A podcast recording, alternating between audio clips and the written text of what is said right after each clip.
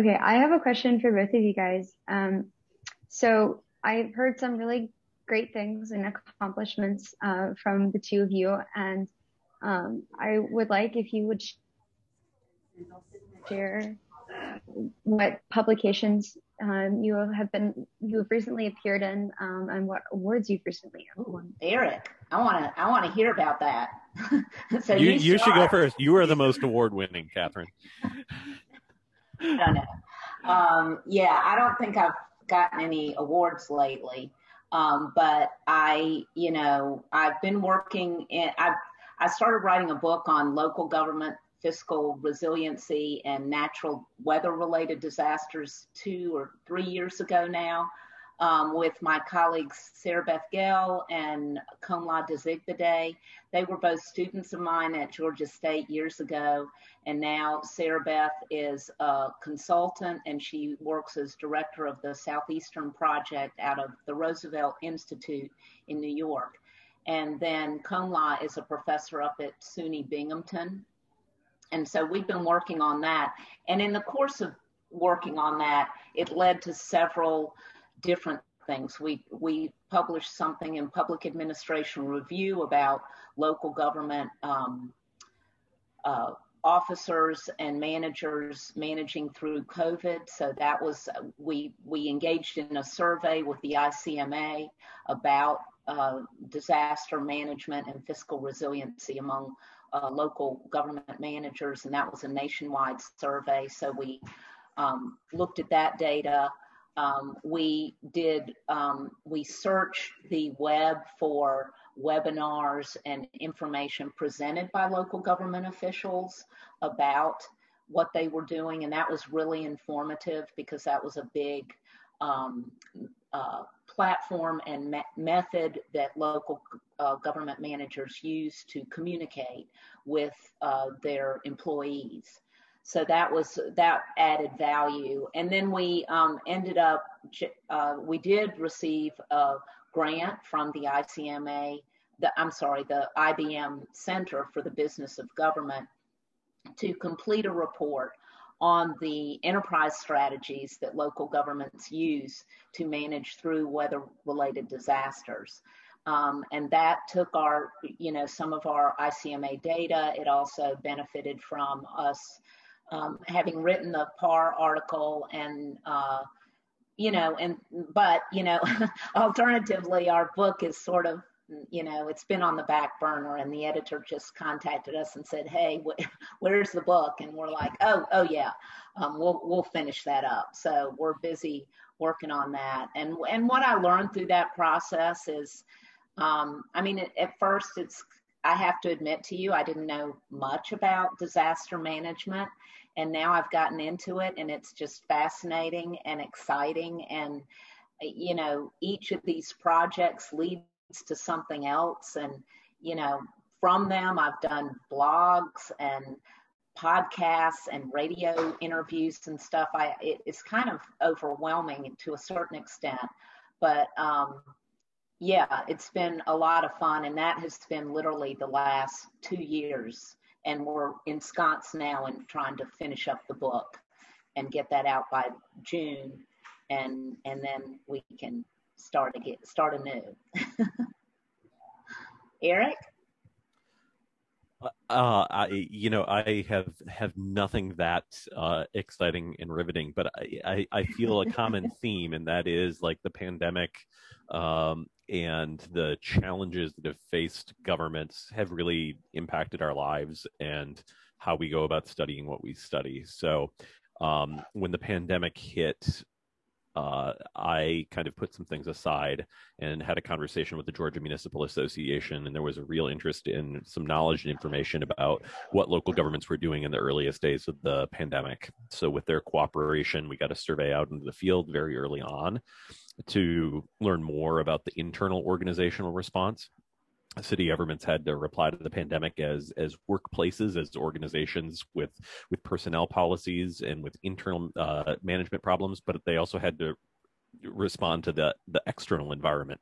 They had to form new working relationships with um, with the health uh, districts and with healthcare providers that not all local governments had robust you know partnerships in at the at the beginning of the pandemic. Um, even though pandemic response was part of the state's uh, emergency uh, management framework, most local governments didn't have pandemic response as part of their local uh, emergency management plans. So there are all variety of things that that cities around the state were doing in the earliest days of the pandemic, both to in, adjust internally as workplaces and externally as kind of important community engaged stakeholders in managing the public response um, to the pandemic so I've worked with that uh, survey data and, and have, have prepared that for for publication.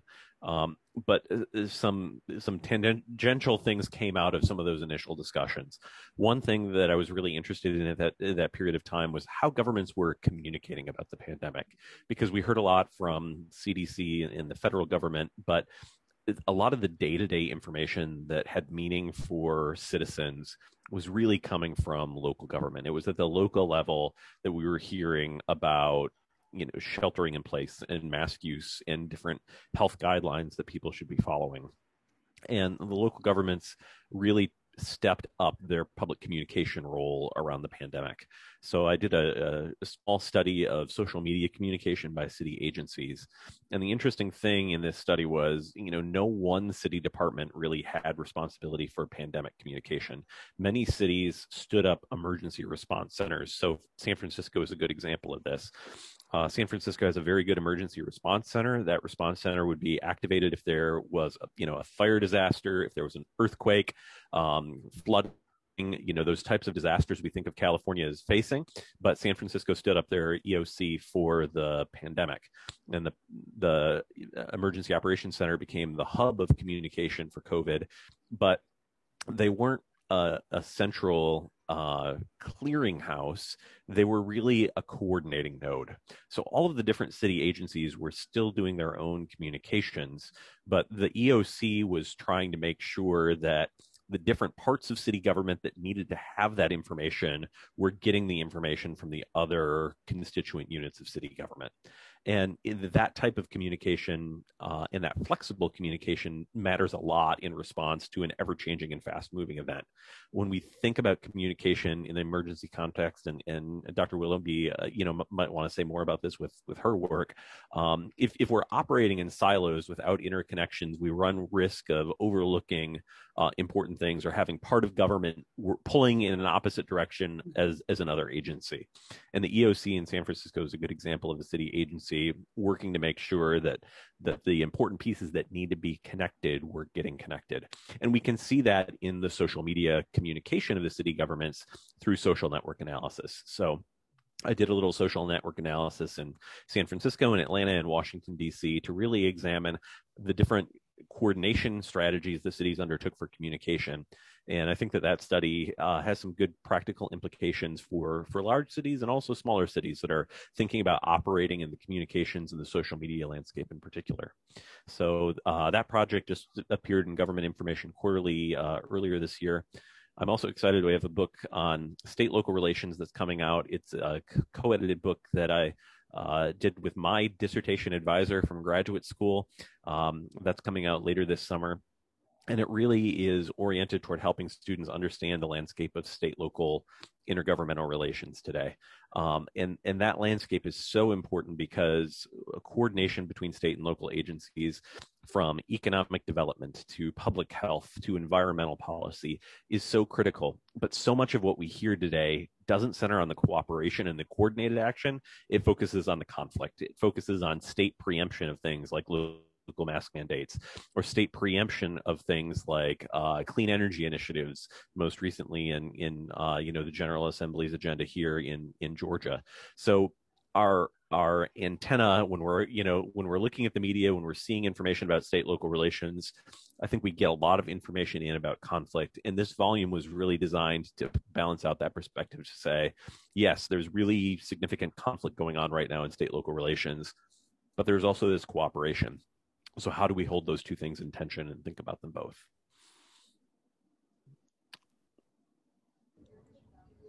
Super interesting. Um and i think kind of on obviously the MPA just entire faculty is super qualified, and the MPA itself has re- recently received some very good ratings um, nationally. to the point where I think it's caught the eye of a lot of undergrad SPIA students, especially in political science, who are perhaps looking to do the double dog program or even just enter the school afterwards. Um, I know Miss Gale is one of said double dogs. Um, this is for both you, um, particularly Dr. Zeemering being the director of the program, but what exactly do you attribute to the success of UGA's MPA program? How exactly did you get to where you were, as opposed to some of the other programs across the country? Yeah, th- this program has had great strengths for uh, a, a, very long time. I've only been here for a few years, so I'm not going to take credit. Um, but what well, I, I think you should take credit for local government management. We've moved up, so and that's probably a lot a, a lot attributable to Eric. Thank you, Katherine. That's that's very kind. I, I point back to the the students and some of the cool things they're doing, the great jobs they're getting. Mm-hmm. Um, but I, I think I think you know this is just a great university. UGA is a great place. Um, this department has some amazing faculty, and uh, you know I think there are uh, at least two things that are really special, unique, distinct about this MPA. One is that in our core curriculum we have a really good toolbox of public management skills. If you come into the program, you're really going to learn basics of, of public management. So you can go into the workplace, you can think about leading a team, about directing a project, about understanding the fundamentals of budgeting in uh, a nonprofit or a public agency. But there's also part of the core curriculum that focuses on policy, policy analysis, and thinking big picture about the the issues that that face our society and and some uh, public affairs degree programs lean in one direction or they lean in the other direction. And i think we recognize both of those skill sets are important and our faculty reflects that. We have you know people on the public management side people on the public policy side. Um, and and what goes on in the classroom reflects that. So I think students like this MPA program and they do well after leaving this MPA program because they're really developing a broad set of skills and competencies that are necessary whether they're going to go work as a, a, policy analyst in a think tank or in a federal agency or whether they're going to go uh, you know in the weeds in a nonprofit organization and implement a grant um, at, at, the grassroots level. Um, and I mean, colleagues, I would say, Eric, the colleagues get along. And I've been, you know, I was here, I got my degree here 30 plus years ago, my PhD under Tom Lauth. And uh, he's still there. So we have lunch together sometimes. And I actually think my office is above the office that I defended my dissertation. I, I laugh about that a lot. But um, in any case, you know, I've seen the department over the years, and I won't say exactly when, but there's, you know, there there can be, you know, contentious relationships. And I was at Georgia State for, you know, over almost three decades, and you know, we had ins and outs of of problematic relationships, and it just happens. People are in different uh, fields and disciplines and you know they have a way of thinking. But i'll say our our department is highly collegial and we're all working kind of across each other. I mean i'm interested in eric's research and you know we've talked about his survey and and the icma survey. Um, you know i've got interest with some of our new faculty in climate related to climate change because I've been working with graduate students on, um, we got a publication out on um, sea level rise and the strategic actions by Florida's coastal counties and how they're planning for that. Um, and so, so we've got some cross ventilation there. Obviously, I work with Michelle Lofton and others that are teaching in public budgeting and finance. Um, and then I, I sort of have long-standing relationships with some of our emeriti at this point. Obviously, Tom Lauth and Hal Rainey and and some others. So Ed Kellough. Um, so I think uh, that speaks well of a program um, that has a broad range of topics to introduce students to related to public and nonprofit management and um, they get along and they're um, supportive of each other. And that doesn't always happen, and it's certainly um, it, it's certainly something that I think we don't take for granted. and Emily, I don't know if you'd like to say something on this also, but um, I, I think that we have a really collegial environment among the graduate students. And I think we do a lot to help our graduate students feel like they're part of a broader community of public service. And we we bring in alumni, we bring in people who are working in the field. We really try to connect students with people who are out in the world doing exactly the type of work that students hope and see themselves doing 10 and 15 years from now. Um, we're focused on professionalism and professional growth, and, and I think students like being in that type of an environment.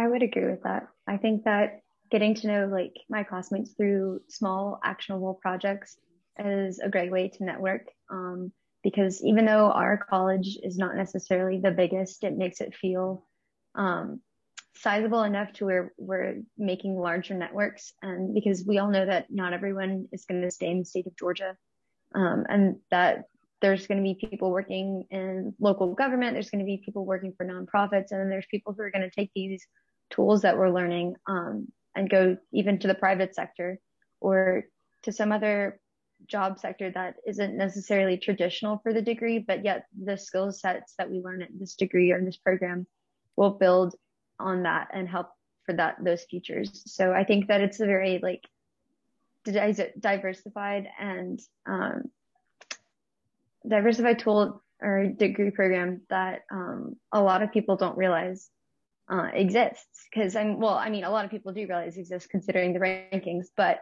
um, a lot of people don't think that a public a degree in public administration can go past the public sector or um, get you farther than just you like the local like the city hall.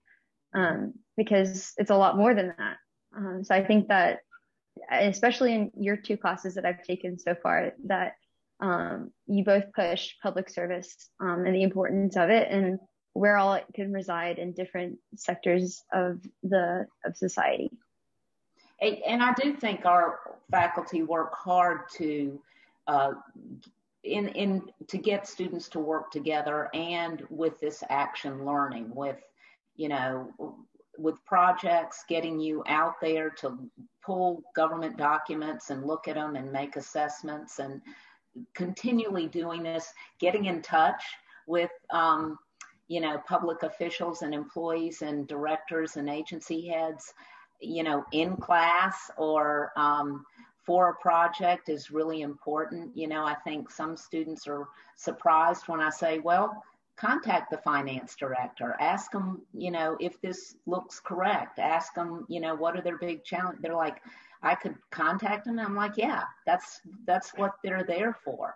So I think all of our faculty really work hard to um, get students to understand the usefulness of um, improving your communication and utilizing that communication in the written and verbal form to uh, to help advance your knowledge of all of these different practices and things going on um, in the public and nonprofit sectors. I was I agree with that. I think that like coming into the program, you're stigmatized to think that like you're not supposed to reach out or talk to quote unquote bigwigs. Mm-hmm. Um, and that like you have to have like super specific and personal connections with them. Um, but then it's like, okay, well, they're another person too. And if their email's public, then there's a reason for that. Um, there's, no, there's really nothing stopping you from reaching out and saying, Hey, like, yeah, I meet with you to talk about this or, Hey, I'm interested in working for you. How might I go about that? Absolutely. So it brings it brings it all down to earth and like uh, makes it more like I guess it provides a sense of humility um, to us and to them.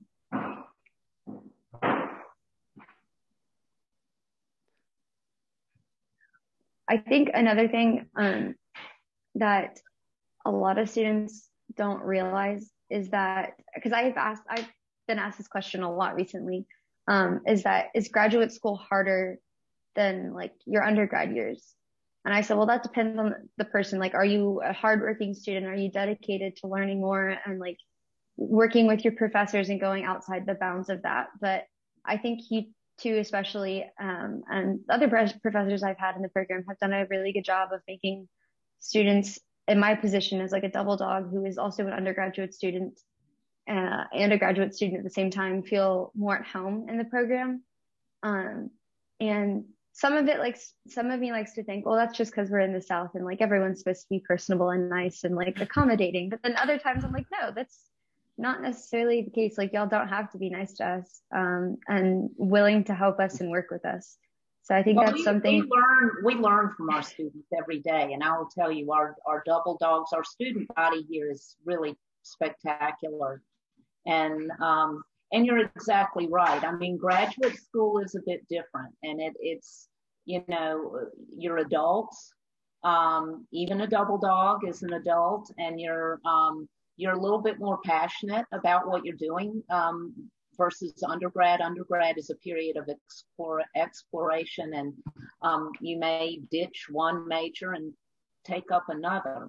Um, but when you make a decision to go to graduate school, it, it, you usually have some very specific things in mind and um, and I think that that's what we try to do is draw out um, you know what are the things that you want to do going forward um, that would make you happiest and um, and and you know that you can excel at that's something else that I always tell students is you know, when your professors tell you you're a really good writer or you, you, you do this really well, take note of it because they are seeing things in you that you may not see in yourself. And uh, be flexible and um, and and learn learn from you know I, I had I was counseling some students recently about writing and you know the student said gosh I, I just didn't know any of this before and um, I said, well, that's why you're here.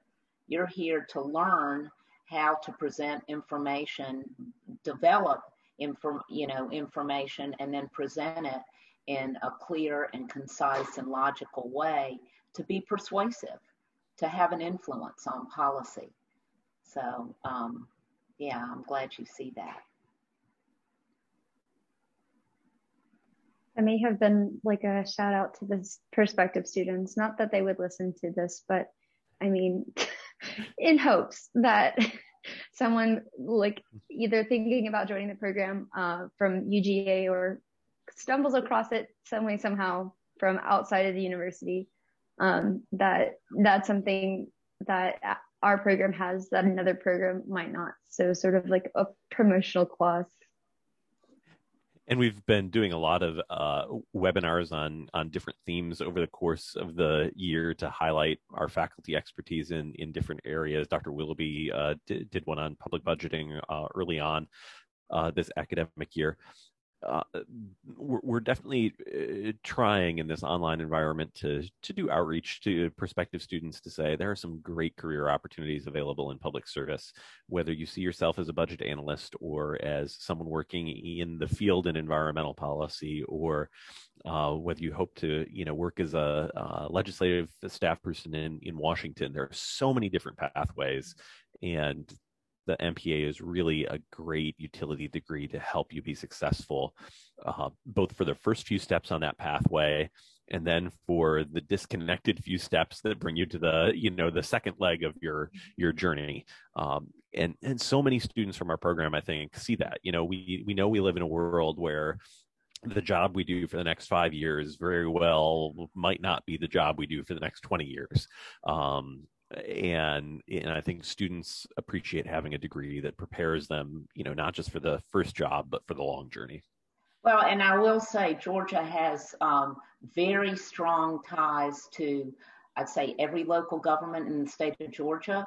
We get our student, we have a you know, student chapter of GFOA, and we our relationship with the Carl Vinson Institute means that we have connections to literally every local government in Georgia, with the opportunity for students to contribute and um, become familiar and conduct internships and um, and possibly go to a, a, local government and serve in a capacity and, and maybe become the finance director or um, the city manager.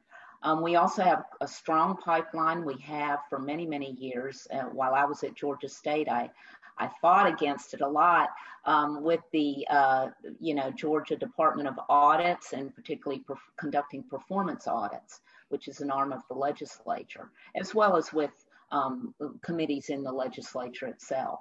Um, and finally, you know, Arizona's budget office, we have a strong relationship with them, and um, they have several of our grads, as do other budget offices across the nation. So, you, you know, and I mean, I tell students all the time, you know, go nationwide, think big, and um, you know, our name is out there, and it's understood to be a, a, a high quality um, prep for the real world of public administration.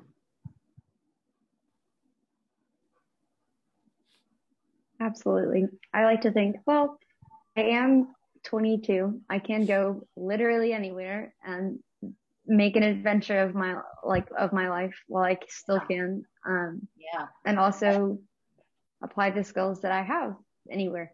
Um, mm-hmm. My one of my best friends and I jokingly say that we're going to move to Scotland in two years. So I am looking forward to researching more about Scottish local government and nonprofits in whatever area we decide to move to. so. Uh, uh, uh, you know, honestly though, there are um, opportunities in in Georgia and around the country. I'm teaching local government management right now, and since we're hybrid, I've had um, city officials from different parts of the country come in as part of our guest panel that we start class with each week. And a few weeks ago, um, you know, three different city department heads from different parts of the nation, uh, Georgia, Texas, and, and somewhere else that week, uh, all of them essentially were telling the students, uh, and we're hiring right now. So if you're thinking about applying, you know, check yeah. out our HR website and and give us a look. There, one difficult part of this pandemic has been the the job market has has shifted. It's changed. Some jobs that had been available aren't. There are some new jobs out there that you know didn't exist a year ago. It's hard to navigate the job market in that disruption because it's a little new and it's a little different but there are jobs out there mm-hmm. and uh, employers are looking for skilled people solid communicators um, yeah. people with good analytical skills for those jobs. Yeah. So I'm really optimistic about how our graduates are going to fare in the years ahead. And I'll, I'll tell you, that's exactly the one benefit I would say that we've had to Zoom classes and the online is highly intense.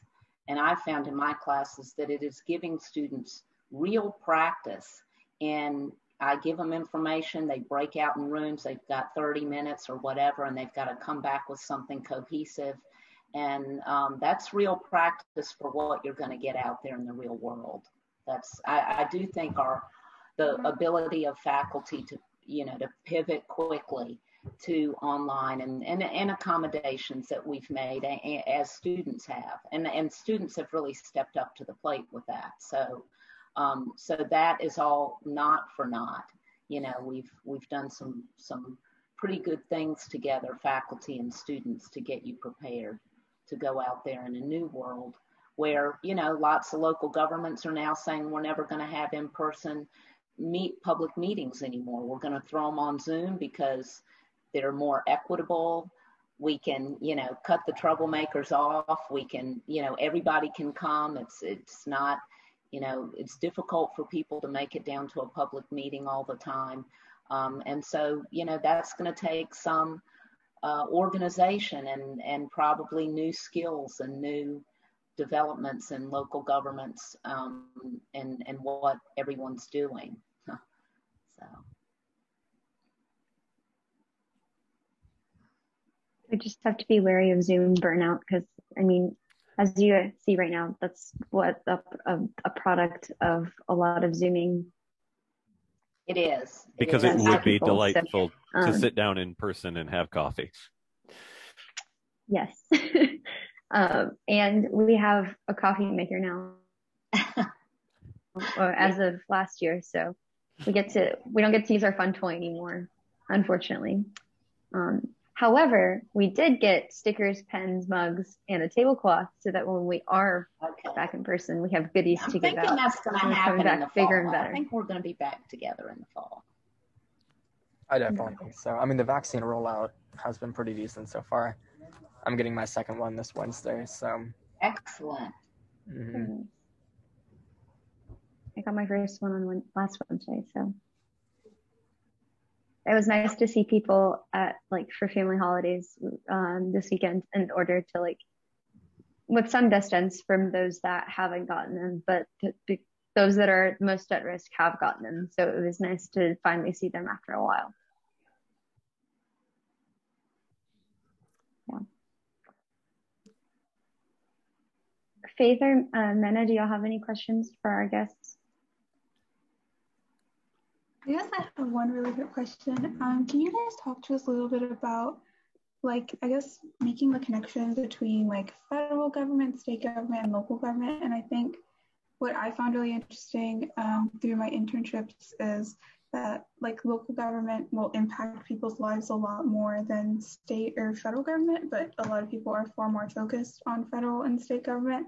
So I'm just kind of curious to know, like, when you guys are preparing students um, in like the MPA program, like what do you guys focus on teaching? Like, is it largely just talking about like local and state government, or you guys focus on teaching federal government? And like, do you find that generally speaking, um, there should be one that's like given more emphasis and more focus, I guess, in the news, and then also just in like people's general everyday conversation? Well, I think in the MPA program, we prepare students with skills that are going to be relevant across tiers in our federal system. Uh, outside the United States, we have a number of international students who, who join us every year, um, and in the nonprofit sector. Um, and indeed, some of our students go to private sector consulting as well. So we're really focused on on broadly applicable and transferable skills that focus on management and leadership and understanding of the policy process, the development of analytical skills to contribute to organizational decision making, and understanding of public service values, and an ability to work with diverse internal and external stakeholders. Uh, you know, those five core competency areas that we have matter if you're working in a small nonprofit organization or a global NGO, whether you're working in a small city of 1,300 people or in, uh, you know, in, in the Department of Housing and Urban Development in Washington, D.C. Um, so we're always focused on those those broadly applicable skills. The second part of that question like do i have a bias? Well i'm a local government person. I love local government. Um, i i think local government's great because local governments are uh, addressing a lot of the day-to-day needs that that residents and citizens see when, when you walk out your door um, in the street and the storm, stormwater system are working and you uh, are able to go to a recycling center and you're able to um, you know drive past a well-planned uh, development those are all things that the local government had a hand in. And you know i think students who are focusing their studies in local government management like the immediacy of interaction with the public the ability to see how those services are reaching the public on a day-to-day basis. Um, but you know all levels of government play a role in our federal system in some way, shape, or form. A lot of our students go to work in state government because you can work in a specialized state agency and make a big difference in a particular policy area. Um, particularly, some of our students who are interested in health policy, a lot of that action goes on uh, at a regional or at the state level or with the Centers for D- Disease Control, a federal agency, or Health and Human Services.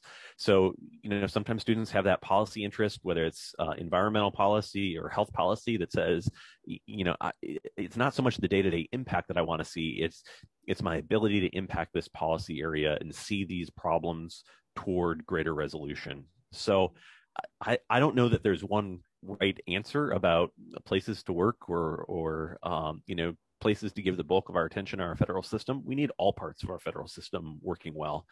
One of my biggest concerns right now, and, and one of the reasons we wrote that book on state local relations, is we don't spend enough time talking about how the parts work together well. And that's what I would like most from my students. I hope my students, um, you know, 20 years from now will contribute to the better functioning of the intergovernmental system. So federal, state, and local agencies work together more coherently. Yeah, it, it, that's true. And um, I don't think our courses should concentrate necessarily on any one government. Um, you know, in my budgeting class, we move from global budgeting countries around the world uh, to looking at the federal, U.S. federal government, then the states, then local governments. Um, and that's because of this sort of, you know, the intergovernmental nature of getting work done, public work done. And I, I, meant to say, Georgia is a feeder to the CDC. We've got folks who have their MPA and work there in public relations and other various offices in the CDC. And, you know, Atlanta's a great hub for federal um, agencies. The GAO has an office there, which is a great uh, feeder for Georgia to send students to be analysts with the GAO, and they have an absolutely stellar internship program and um, career path. And we've got, uh, you know, my cousin got his MPA at Georgia, and he's there, and he went up there and he met his wife. So now there are two GAO analysts, and they have their little babies, and it's all a happy, happy thing. So I have to say, I've got lots of, lots of love for the GAO. Um, yeah, and and you know, I've been working with the National Academy for Public Administration on their intergovernmental systems panel, and um, written reports about uh, the workings of our intergovernmental system for disaster management, and it does need a lot of work. It's getting better, but um, we need to have be producing uh, graduates who have an understanding of uh, the fact that governments must work together with nonprofits, businesses, um, and their residents and citizens to get the work of the public sector done. That's the way it's going to be. That's the way it is right now. So, um, so I think Eric was very right to bring up the um, skill building because skill building across leadership and management, critical thinking, uh, um, analytical techniques, and problem solving are what all of these governments need. Every last one of them, they need that. And so we need to, you know, have our graduates be ready to hit the ground running with those kinds of skills.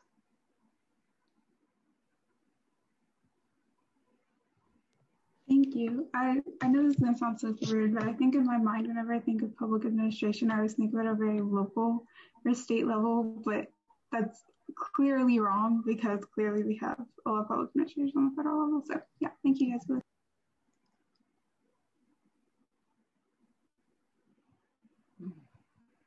and the and the global level too. Um, yeah, we have yeah. students to go to work for global non-governmental organizations. Um, someone who works for the uh, World Health Organization, the EU. Mm-hmm. Um, uh, we have a number of, of students from uh, Korea, China, um, and other parts of the globe. So the reach is global. Yeah, I was just on a call today, Eric, with a group from that is the Mayor and Governor's Council for South Korea, and they're having a little conference, and um, so they want me to talk on state finances and budgeting and uh, you know and i was talking about the you know fact that states many states were able to pivot pretty well during covid and and manage through. And he goes that's not what we hear. And i said well i've got examples. And and i said and there are about 13 states with uh AAA credit rating. And he goes oh we didn't know that. I said well i'll, I'll let you know give you the in- intel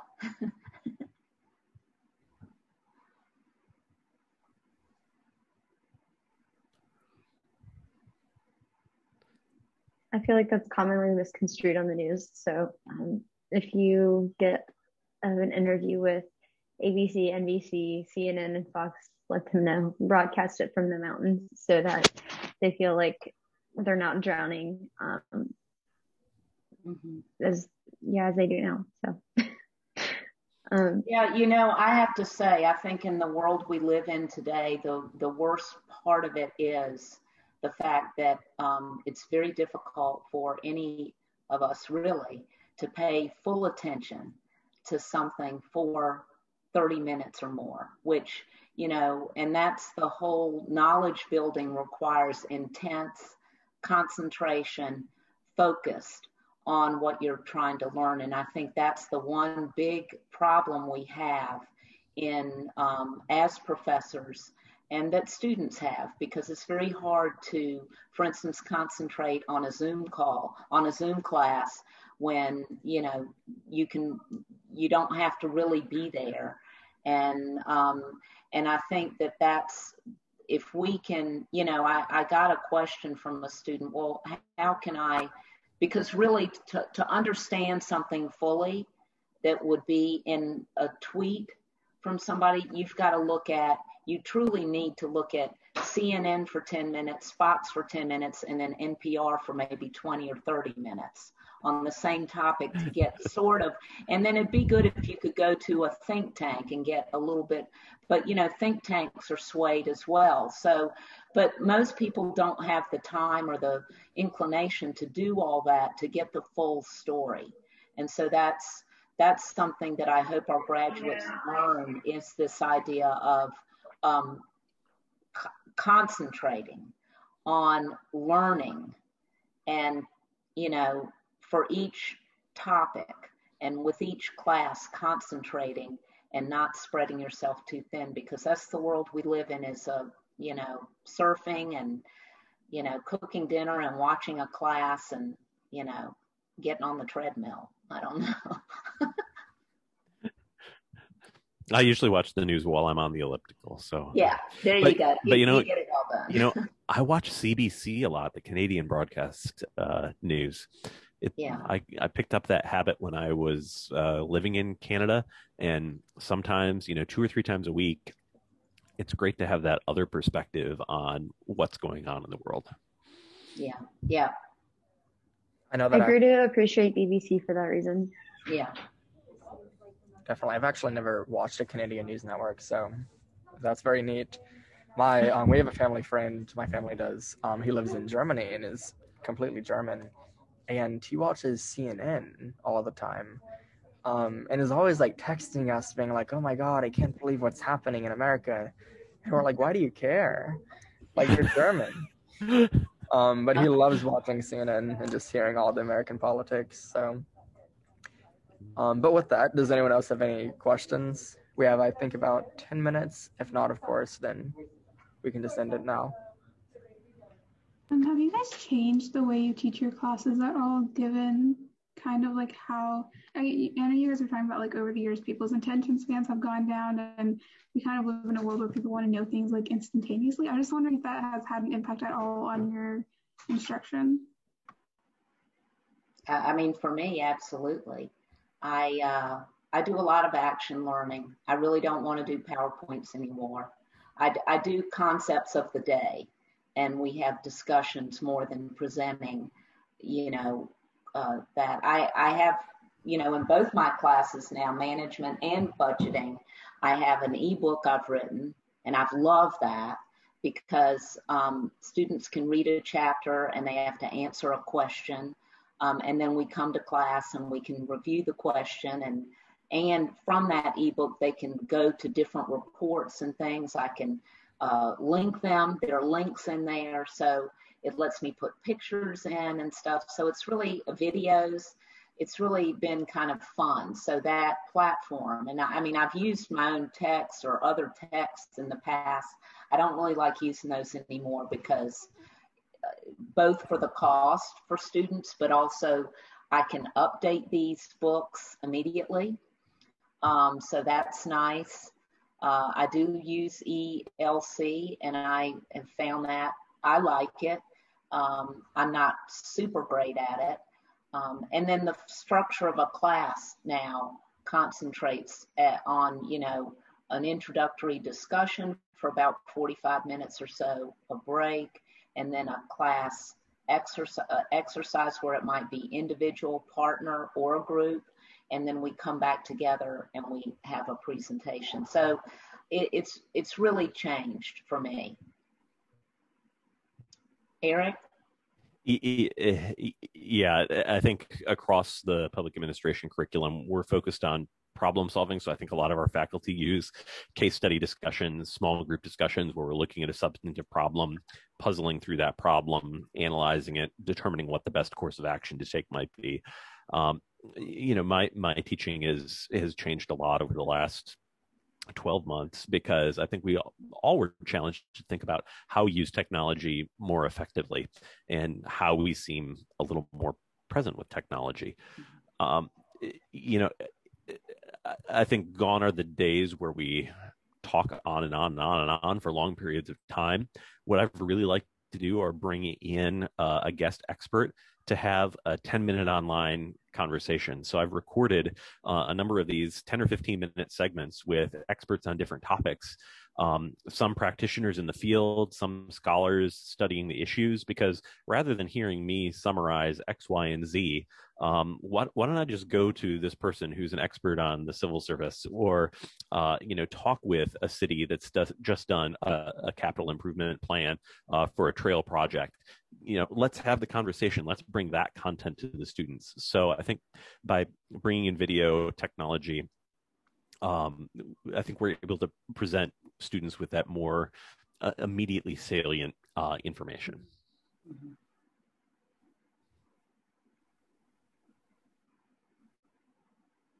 but I am old fashioned. I can't give up my books. I'm sorry, Katherine. I know. I, can't. There, there's something about. I had to hard, give up my. I had to give up my own. I know. There's just something about a hard copy book that I can. I can write in the margins. You know, I was on an airplane once, and I'm writing in the margin of the book, and the person next to me just looks at me like I'm doing this heinous thing and says, "You can't write in books." Oh, and I oh, just looked at them, and I kept yeah. writing. Yeah, yeah. We can. Yes, and we should. That's true. Yeah. Yeah. When I was younger, that always unnerved me to like write in a book because I don't know, it felt so sacred almost. I was like, oh, you can't defile it with writing. Um, but I've totally gotten over that now. Right, and all of time. all of like K twelve is like, don't write in the books, right? Mm-hmm. So I felt college so liberating because I'm like, wait, this is my book, so I can highlight it, and if yeah. I can highlight it, I can write in it. Oh, life just it's absolutely freeing. Yeah. It is. I feel like I was um, wary of it only because I would have been fined by the librarian. Like I, I was scared of the threat, so I was like, no, I can't write in my books. So that's why I didn't. And then again, coming to college was like, oh, I bought this book. I can write in this book. Okay. And so when I forget my book, my friends would say, well, why didn't you just download the PDF? It's free online. I was like, it, it doesn't have the same effect because like you can type in like like you go to like Adobe Flash Player like PDFs, you can put sticky notes in. It leaves your notes there, and you can highlight it, but it just doesn't stick. Doesn't it's like muscle memory. Doesn't mm-hmm. feel the same. Yeah, yeah. Absolutely. Well, I just wanted to extend a big thank you to y'all too for coming. Um, it's been awesome. Thank you so much for attending. And in the future, I hope that by fall we'll be having in-person coffee hours. Fingers crossed. Um, and I guarantee you the attendance will be higher, and we will have actual coffee, um, which we can give you. So sounds good. Yeah, mm-hmm. it's great to be here. Thanks yeah. to all of you for your time. You. I'm glad you took some time to hang out. Of course.